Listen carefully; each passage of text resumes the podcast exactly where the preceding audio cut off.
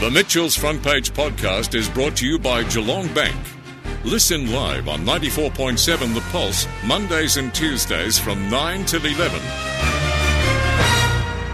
On the line now to talk about a new documentary, uh, which is called Strong Women. It's going to be on the ABC on iView from the 1st of August, is uh, Karen Taylor from Belmont. Good morning. Hello, how are you? Good, thank you. So, the sport that you're participating in, which is going to be featured on this documentary, is, um, well, it essentially involves lifting and moving outrageously heavy objects. yes, it does. they're um, they're mostly outrageous. um, so it's things like flipping cars and pulling trucks um, and lifting stones. So, um, as awkward and weird as you can imagine it, that's that's what we do. How did you get into that? Um, I got into it um, through a gym called Strong Geelong, um, and um, I got a coach there, Tyson Morrissey, and he said to me, "You know, you're really strong for a girl. Um, would you be interested in doing um, some competitions?" And yeah, that's kind of how it all began for me. So you were there just doing what regular workouts, and they said you may be interested in doing this. Yeah, so I was there just doing, um, yeah, I was lifting, but mostly like squat, bench, deadlift. Um, that was all I'd really learned at that time. So I was just kind of repetitively doing that. And he said, yeah, would you be interested in doing strong woman? Um, which opened me up to, yeah, a whole plethora of new lifts that I'd never even considered before, which just challenged me so much.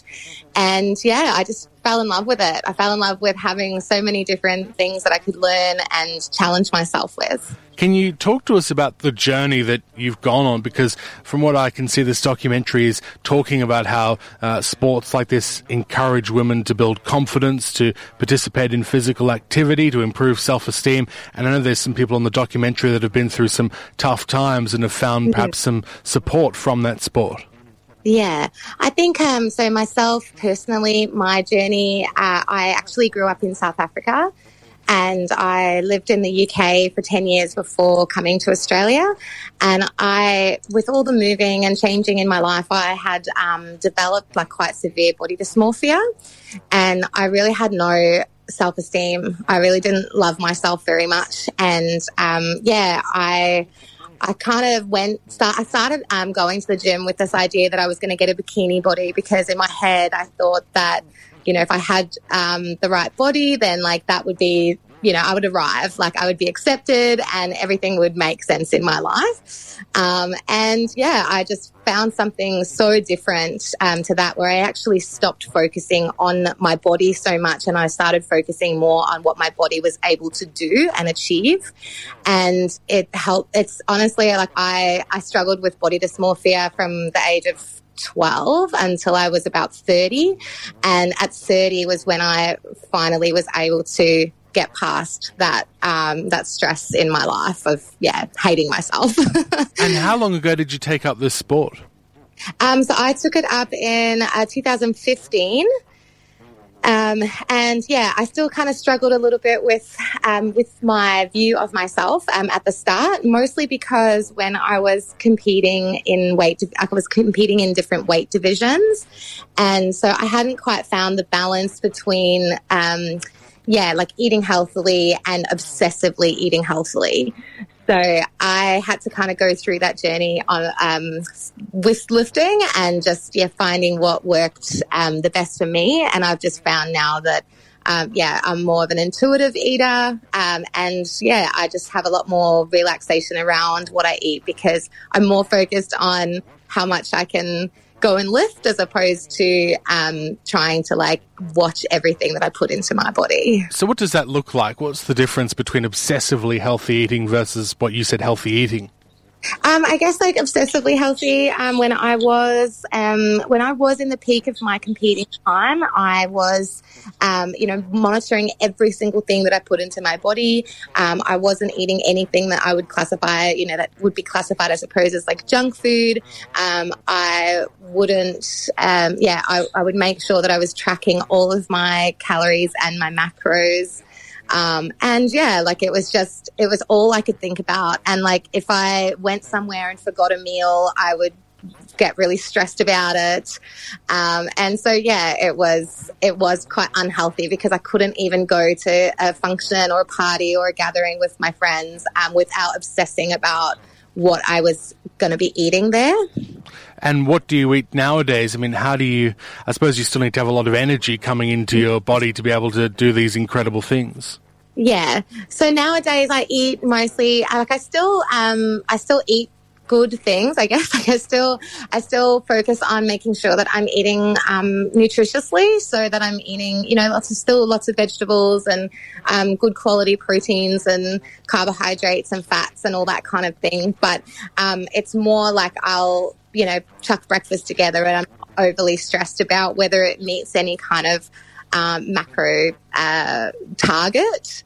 So it's um, just a little bit less like I eat when I'm hungry, I stop when I'm full, and yeah, I sort of like changed it a little bit around that. So um, yeah, I still I just eat when I'm hungry, and that you know gives me enough energy to get through my day and what I need to do, and still uh, you know stay strong, and um, also still allow me to like.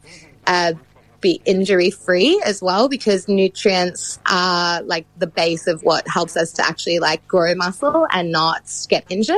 Mm. So yeah, that's that's kind of like what I focus on now. I'm just not as focused on um, it being the main focus in my day. Like I'm not focused so much on eating as I'm focused on living my life and and lifting at the same time. Going back to 2015, can you remember the first thing that you lifted that sort of really surprised you that you could do that?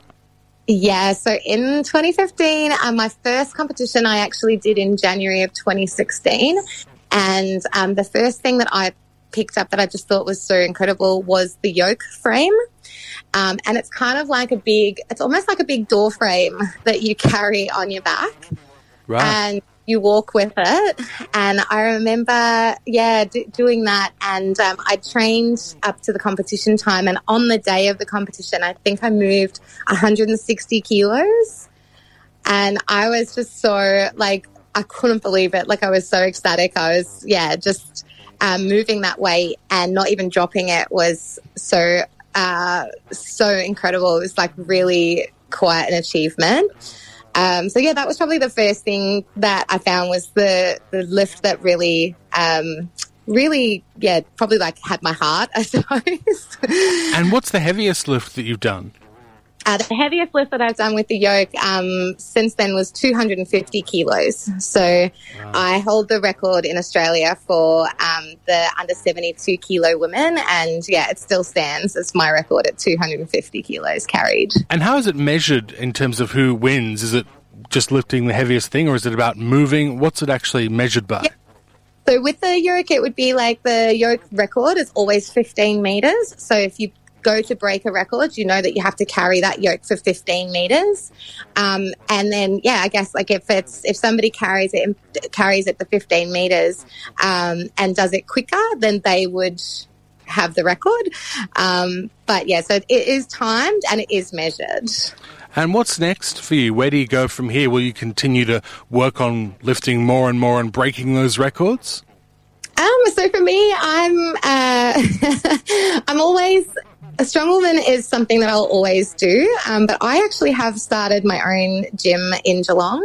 Um, it's an all female boutique studio, and I train other women um, in Strong Women now, and I run competitions for women who are coming into the sport. And so, yeah, I it's been hard with COVID because we haven't really had much of a schedule with competitions. So we competitions keep getting moved and cancelled, so it's mm. really hard to have something to train for.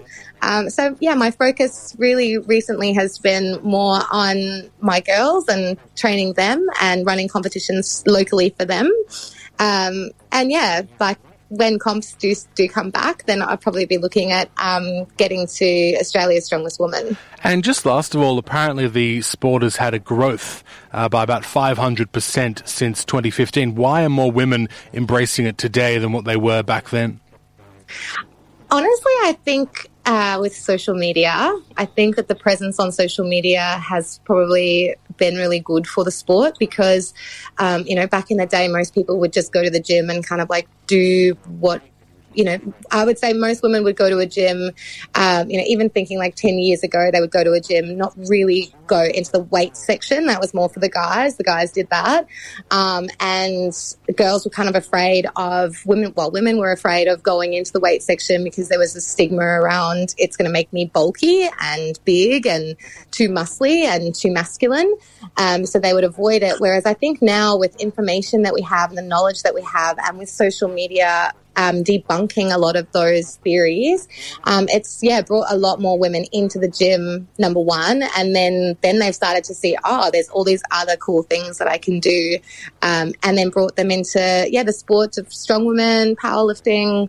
Um, it's been incredible. Yeah. Well, thanks so much for being on the program. Thanks for sharing your story. And we'll be, of course, watching you on iView from the 1st of August. But all the very best with it, particularly in these tough COVID times, as you say.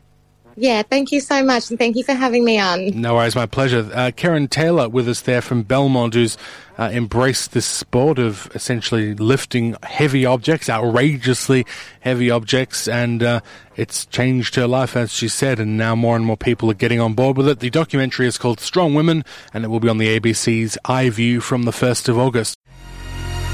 The Mitchell's Front Page podcast is brought to you by Geelong Bank. Listen live on 94.7 The Pulse, Mondays and Tuesdays from 9 till 11. Or search for Mitchell's Front Page on Facebook, Twitter, Instagram, or wherever you get your podcasts.